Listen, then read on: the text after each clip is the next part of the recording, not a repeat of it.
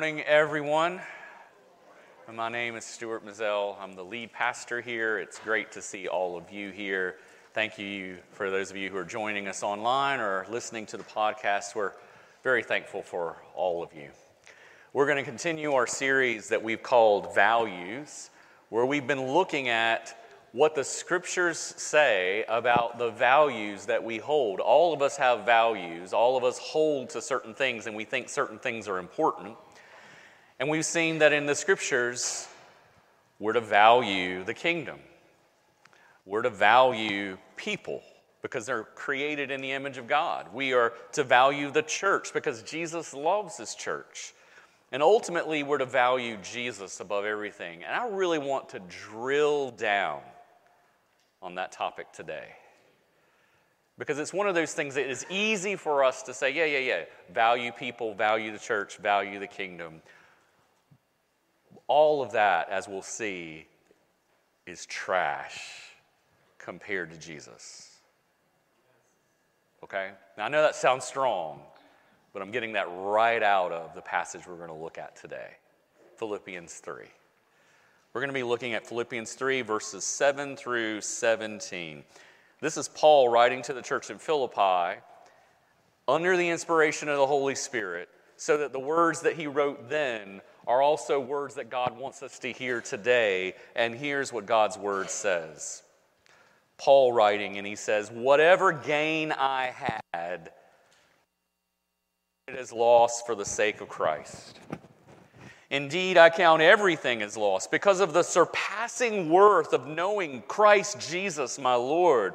For his sake, I have suffered the loss of all things and count them as rubbish, in order that I may gain Christ and be found in him, not having a righteousness of my own that comes from the law, but that which comes through faith in Christ.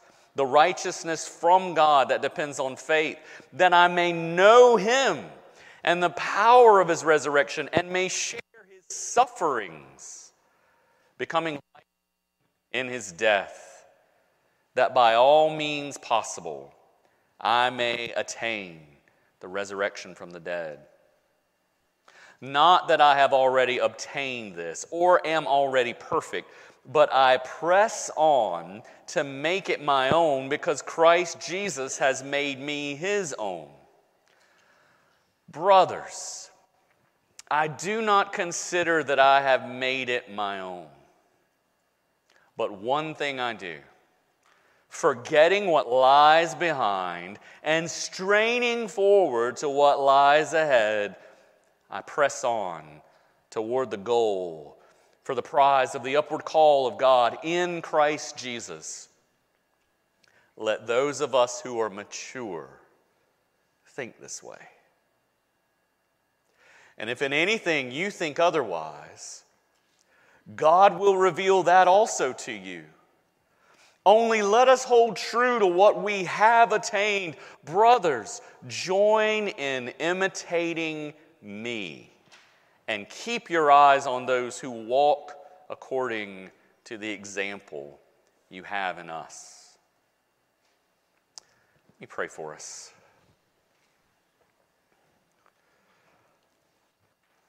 Father, I read these words and I just recognize how far short I fall.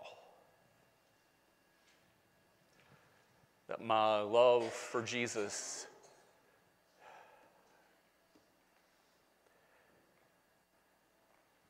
It's weak.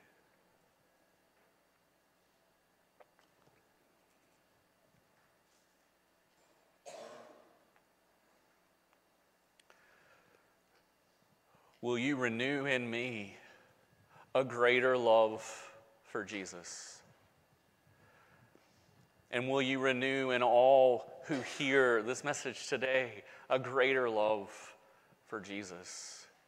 that we really would see Jesus as our all in all, that we really would see the surpassing worth of Jesus, and that everything else would be less than Him. Holy Spirit, we can't do this. apart from you being at work in us. So work today for your glory, Father, Son, and Holy Spirit, for our good as the church, and may that good even spill over into the community around us, that we would see great and wonderful things that you would do in and through us. Amen.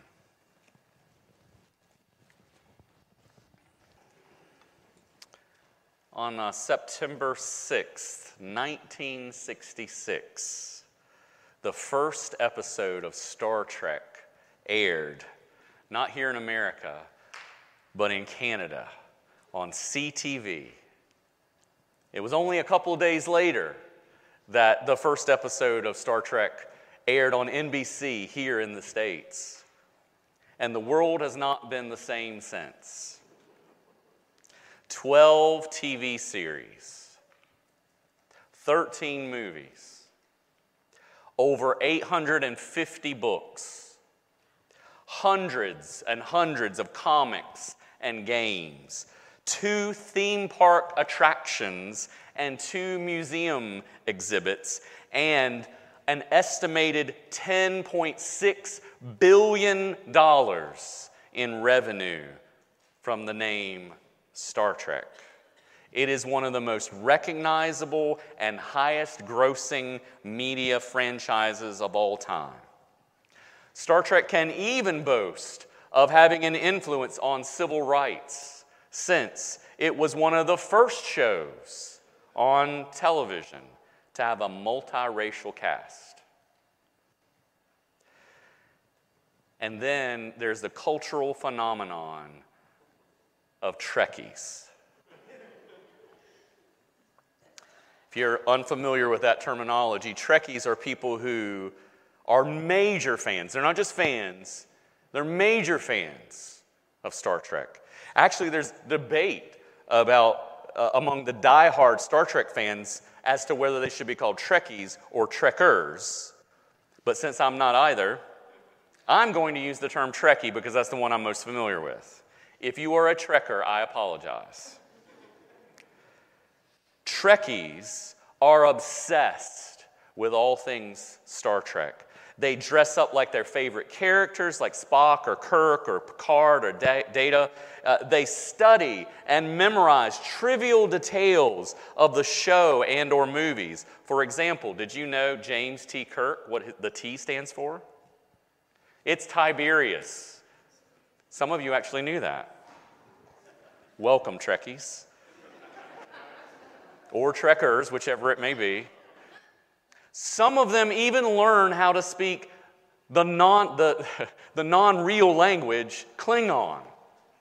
And there's a whole, you can buy a book on Amazon to teach you how to speak Klingon so that you can go up to someone and you can say, Machka, which apparently means well done. I hope. well, there are Trekkies and there are Trekkies. There's this guy, you may have heard of him, Anthony Sforza. He is a true Trekkie of Trekkies. This resident of Long Island, New York, spent three years and over $500,000 to turn his basement into an almost identical replica of the bridge of the USS Enterprise from the show. Now, I would show you a picture at this point, but they're all copyrighted, and I didn't want to have to pay for them. So I'll just explain what's in there. The setup includes Starfleet uniforms, replica weapons, a life size mannequin of a Klingon, and other memorabilia from the show. And when we think about that kind of Trekkie, like Mr. Sforza, we're probably thinking, that guy is obsessed. And I'm sure there's some of us in this room who would say, it's wrong to be obsessed with something so trivial as Star Trek. Maybe you're even thinking, it's wrong to be obsessed with anything. Everything in moderation, right? anything that dominates or preoccupies our thoughts, our feelings, our desires, it can't be good if it has that much control over us, can it? I can't escape the fact, though, that when I read this passage, I see that the Apostle Paul is dominated and preoccupied by something. And it's not something as trivial as Star Trek or sports or shopping. It's Jesus. And Paul, pardon the way I'm going to put this, seems to be obsessed with Jesus. And so that's what we're going to talk about today the value we place on Jesus when we're looking at him correctly can look a lot like obsession. The value that we put on Jesus can look a lot like obsession when we're looking at him correctly. I'm going to walk through this passage really quickly, verse by verse, for just a moment, just so you can see this. Verse 7, Paul says, Whatever gain I had in the past, and if you look before this passage, you can see what he was talking about, but we're not going to get into that today. I counted as loss for the sake of Christ.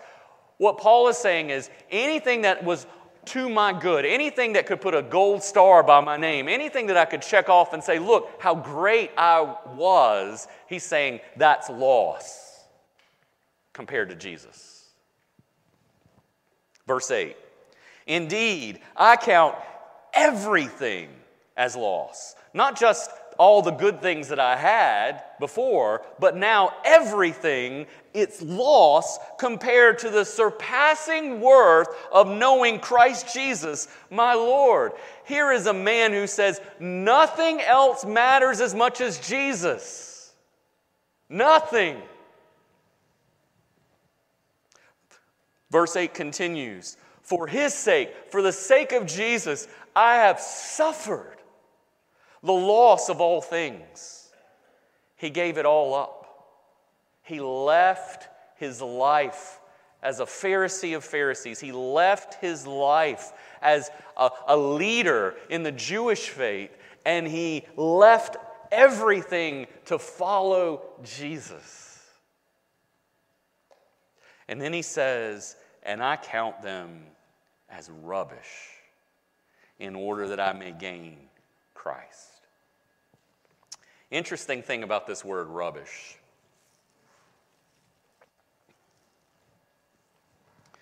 There are some scholars who would say, when we say rubbish, what he's talking about is trash, stuff that you would just throw away. You know, whatever goes in your garbage can. There are others who would say, no, this is stuff that you would throw to dogs. And not like your cute little dog at home, but you know, the scrampy little dogs that like run around and they're just maybe rabid or whatever. It's stuff that you would throw out to them. And then other scholars say, no, this verb, this word, is best described as dung, excrement.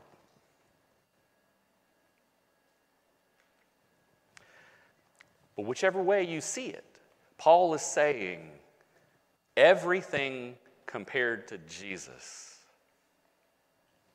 is this rubbish, trash, stuff that you throw to the dogs, dung. Verse 10. Then he goes on to say that I may know him want to know Jesus and the power of his resurrection. And the church says, Amen. I want to know Jesus so much that I have the power of the resurrection. Yes, bring it, Jesus. I want that. We can all understand that. I want that kind of power, don't you?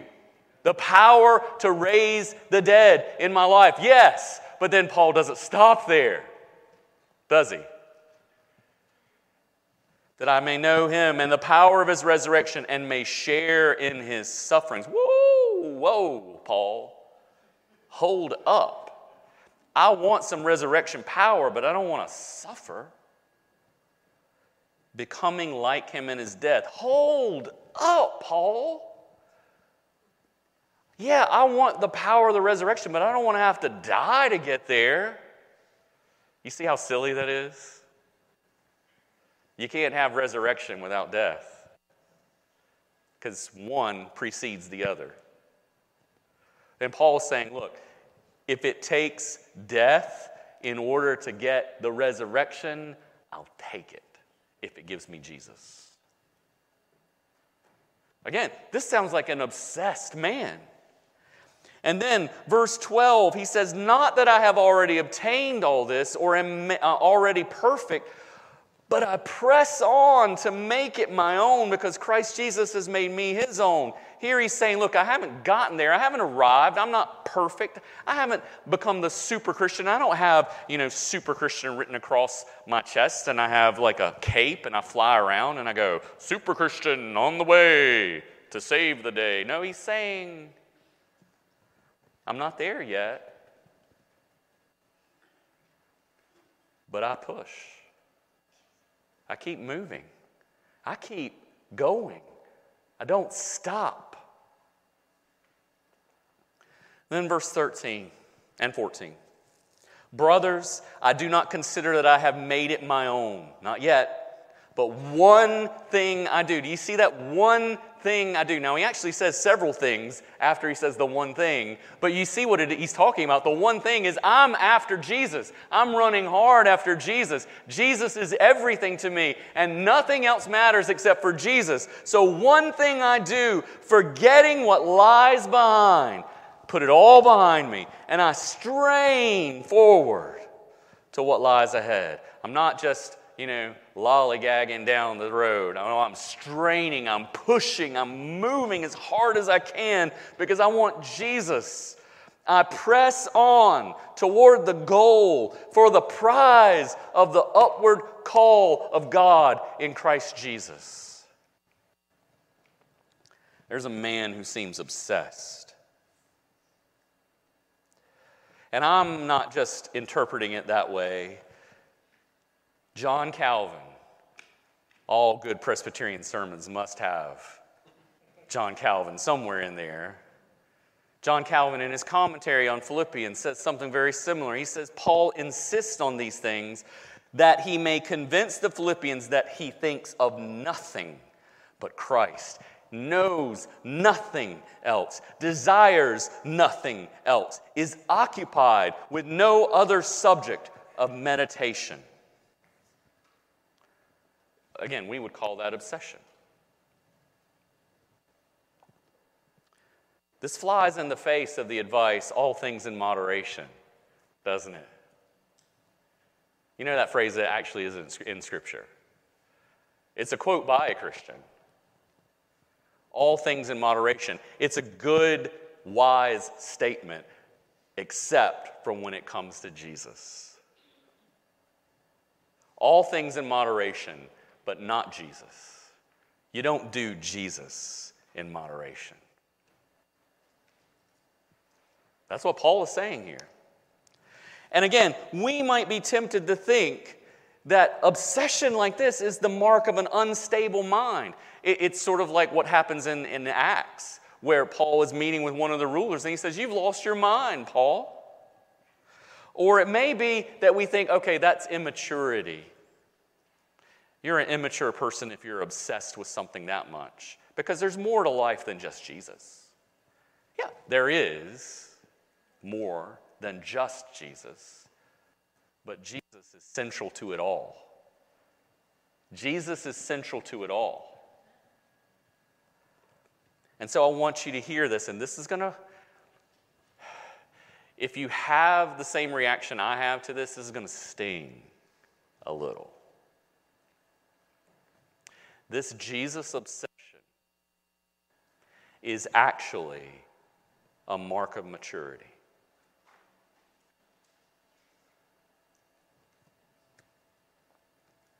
This Jesus obsession is actually a mark of maturity. It is not immaturity. It is not losing your mind. It is maturity. You know how I know that? It's right here in the passage. Verse 15 take a look at this very carefully. Paul has already said everything is junk compared to Jesus. And then he says, Let those of us who are mature think this way. Let those of us who are mature think this way. All right.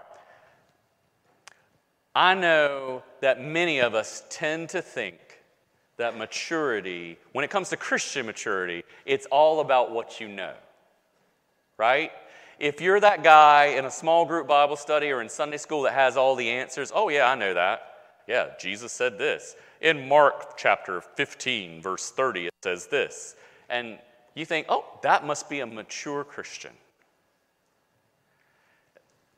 You know what? Satan can quote scripture. Satan probably has better theology than anybody in this room.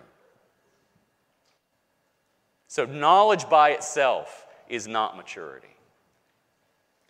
And there's some of you who are saying, Amen, Stuart, preach it, because I know what maturity is. Maturity is action. You do stuff. You get out there and you move and you do and you, you work. That's maturity. You can do a lot of work and it not be for Jesus. And it not do a lot of good either. History is full of people who thought they were doing the will of God, and they actually were hurting people and rubbing their sin in God's face, all the while while saying, I'm, I'm following Jesus.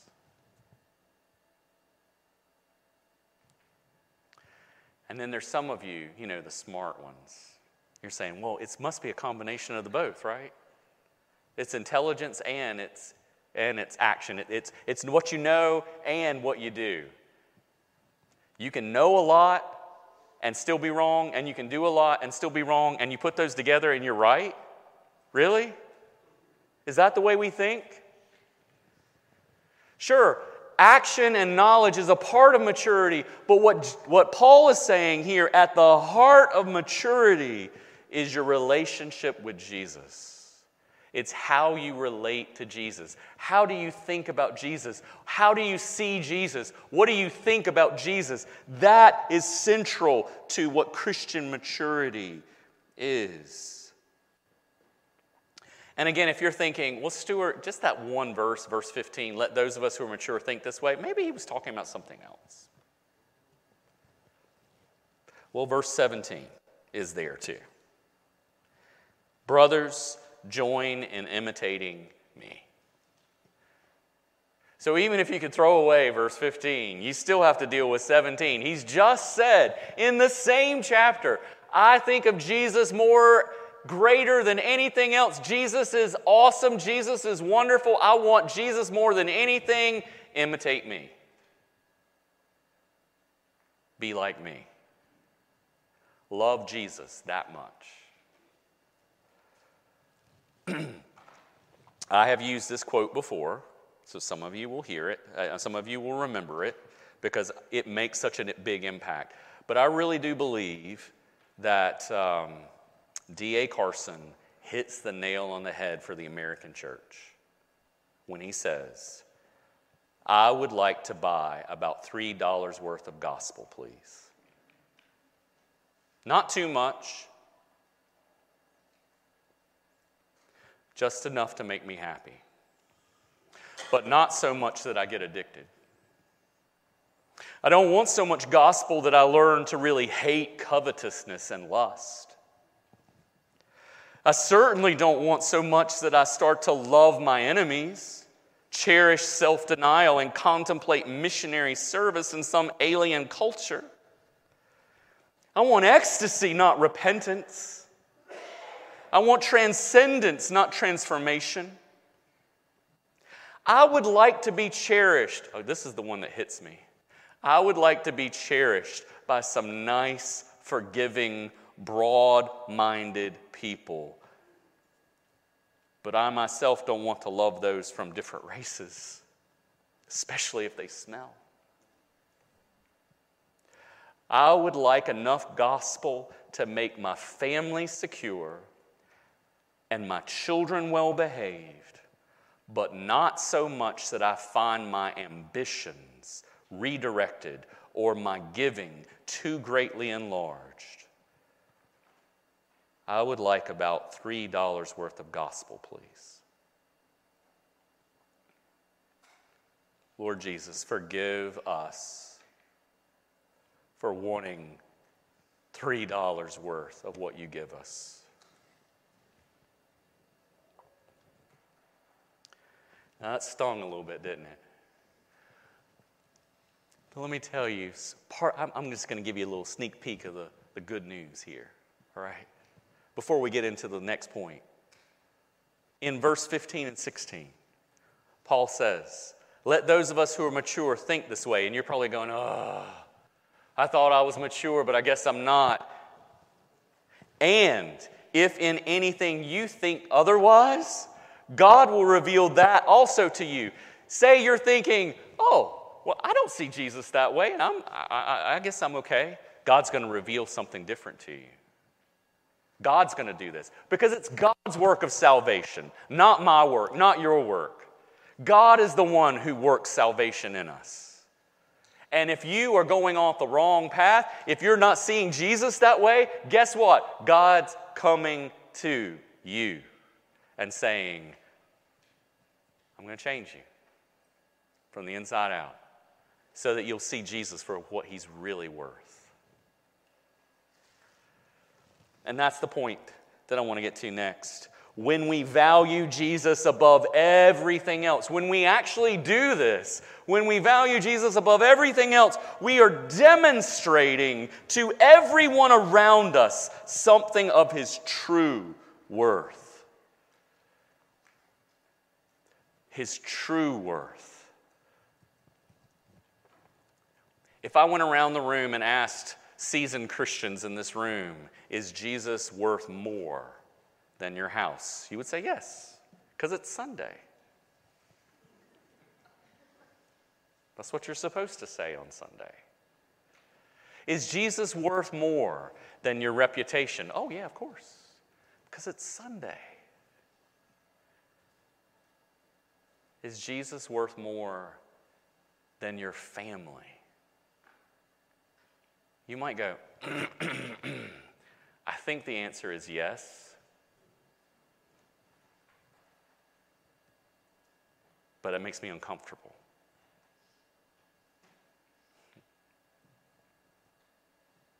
If we really do believe that Jesus is of infinite worth, then the answer to that always is a resounding yes. Jesus is worth more than anything and everything all piled up into one giant pile, even if it doesn't seem like it.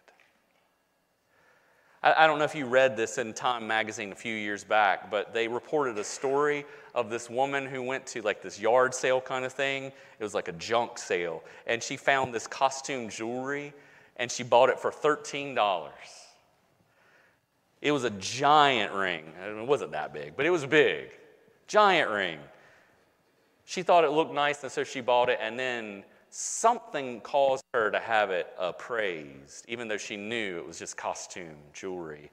And she found out that it was actually a giant 26 carat cushion shaped white diamond from the 19th century worth half a million dollars.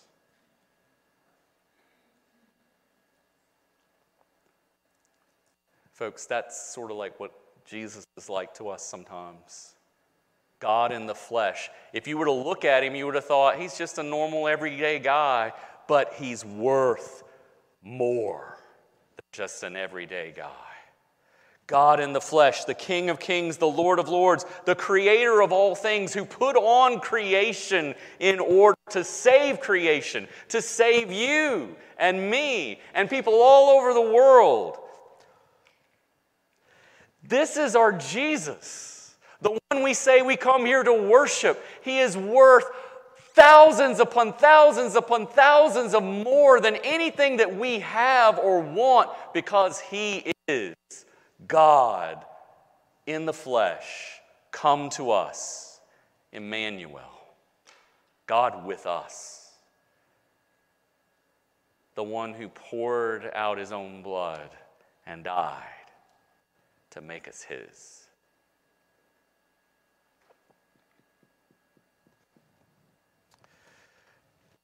Another quote that I love to share, I have shared it numerous times in the past, and I will honestly share it numerous times in the future. And if you get tired of it, tough. Because it's one of my favorite quotes of all time from something other than a scripture. It's from C.S. Lewis's book, The Weight of Glory. And it always brings me back to this purpose of thinking, I need to redirect my thinking because I can be so easily distracted from what's most important and what's most beautiful and what's most wonderful. Here's what C.S. Lewis says If we consider the unblushing promises of reward and the staggering nature of the rewards promised in the Gospels, it would seem that our Lord finds our desires not too strong, but too weak. We are half hearted creatures, fooling about with drink and sex and ambition when infinite joy is offered us. Like an ignorant child who wants to go on making mud pies in a slum because he cannot imagine what is meant by the offer of a holiday at the sea. We are far too easily pleased. I don't know about you, but I don't want to be far too easily pleased anymore. He's talking about going to the ocean. I know there's, there's many times where our family has gone to uh, the beach, and there's always that road right before the beach. You know, it's, it's like there's one, there's one road and then there's the beach, but you, first you have all these buildings in the way. And we're driving to try to find the entrance to the beach, and you can see little glimpses, little glimpses of the ocean. And you go, oh, that's so beautiful. And then there's something that distracts you, a big building in the way. I feel like that's what life is like. Little glimpses of Jesus, little glimpses of his true worth, little glimpses of the glory and the wonder. And I go, oh, that's so beautiful. Oh, look at that.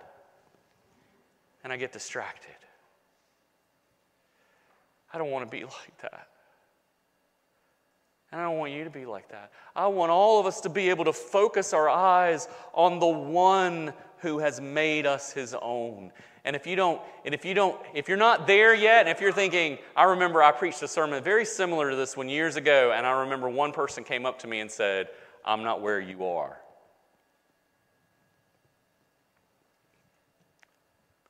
I'm not even where I was, unfortunately. Verse 12. This is what keeps me moving. This is what keeps me hoping. This is what keeps me going. Not that I have already obtained this. I haven't, or I'm already perfect. I certainly am not. But I press on, okay? I'm trying to make it my own. Why? Because Jesus Christ, Christ Jesus, has made me his own. Jesus has said, Yes, Stuart, I know you like to wander. Like the hymn, you're prone to wander. You're prone to leave the God you love, but I've made you my own. I died for you. I rose from the dead for you, and you're mine now. Remember what you said last week, Stuart? I am my beloved's, and my beloved is mine. That is about my love to you, not your love to me. I want your love to, for me to be greater, but we'll get there. We'll get there. But right now, what you need to know to keep moving, to keep running, to keep pressing forward is I've got this. I've got you. And nothing can snatch you out of my hand. So, what do we do with this? Where do we go from here? If you're thinking, well, Stuart, that's great loving Jesus more than everything, I'd love to do that, but I don't know how to start. I don't know where to go. I don't know what to do. How do I stir up love for Jesus in my heart? You know, lots of different people could say lots of different things. I'm going to make it really simple and easy for all. Well, maybe not easy, but simple, easy to understand. Your action point, if you're really willing, pray for the maturity to have a Jesus obsession. That's it. Pray for the maturity to have a Jesus obsession. Be able to say something similar to St. Patrick's breastplate prayer that Christ be with me, Christ within me, Christ behind me, Christ before me, Christ beside me, Christ to win me, Christ to comfort and restore me, Christ beneath me, Christ above me, Christ in quiet, Christ in danger, Christ in hearts of all who love me, Christ in mouth of friend and stranger. You see, the central thing there is Christ, Jesus. Let Jesus be everything to me. If you're brave enough to pray that prayer today, I believe God is going to answer it.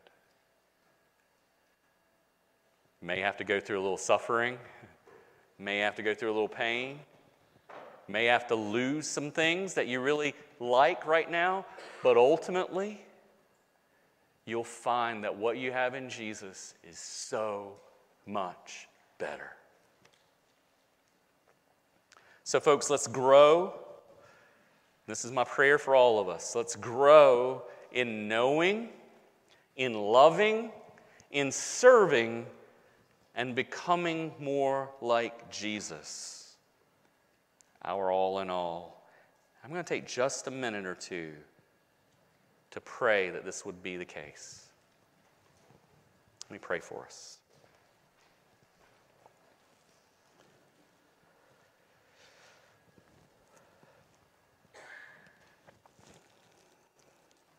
Jesus, it's easy to sing songs about you're our all in all, that all we have is Christ. It's a lot harder to have that really be our heart attitude.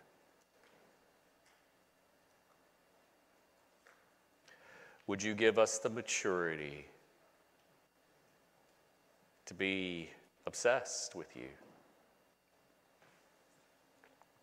To find that nothing really satisfies us except you.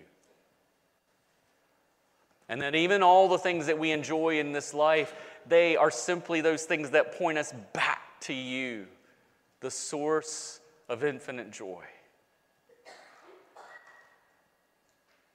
And Holy Spirit, I know that many of us, maybe even most of us, maybe even all of us, we're not there. Our hearts are just not that captured by you.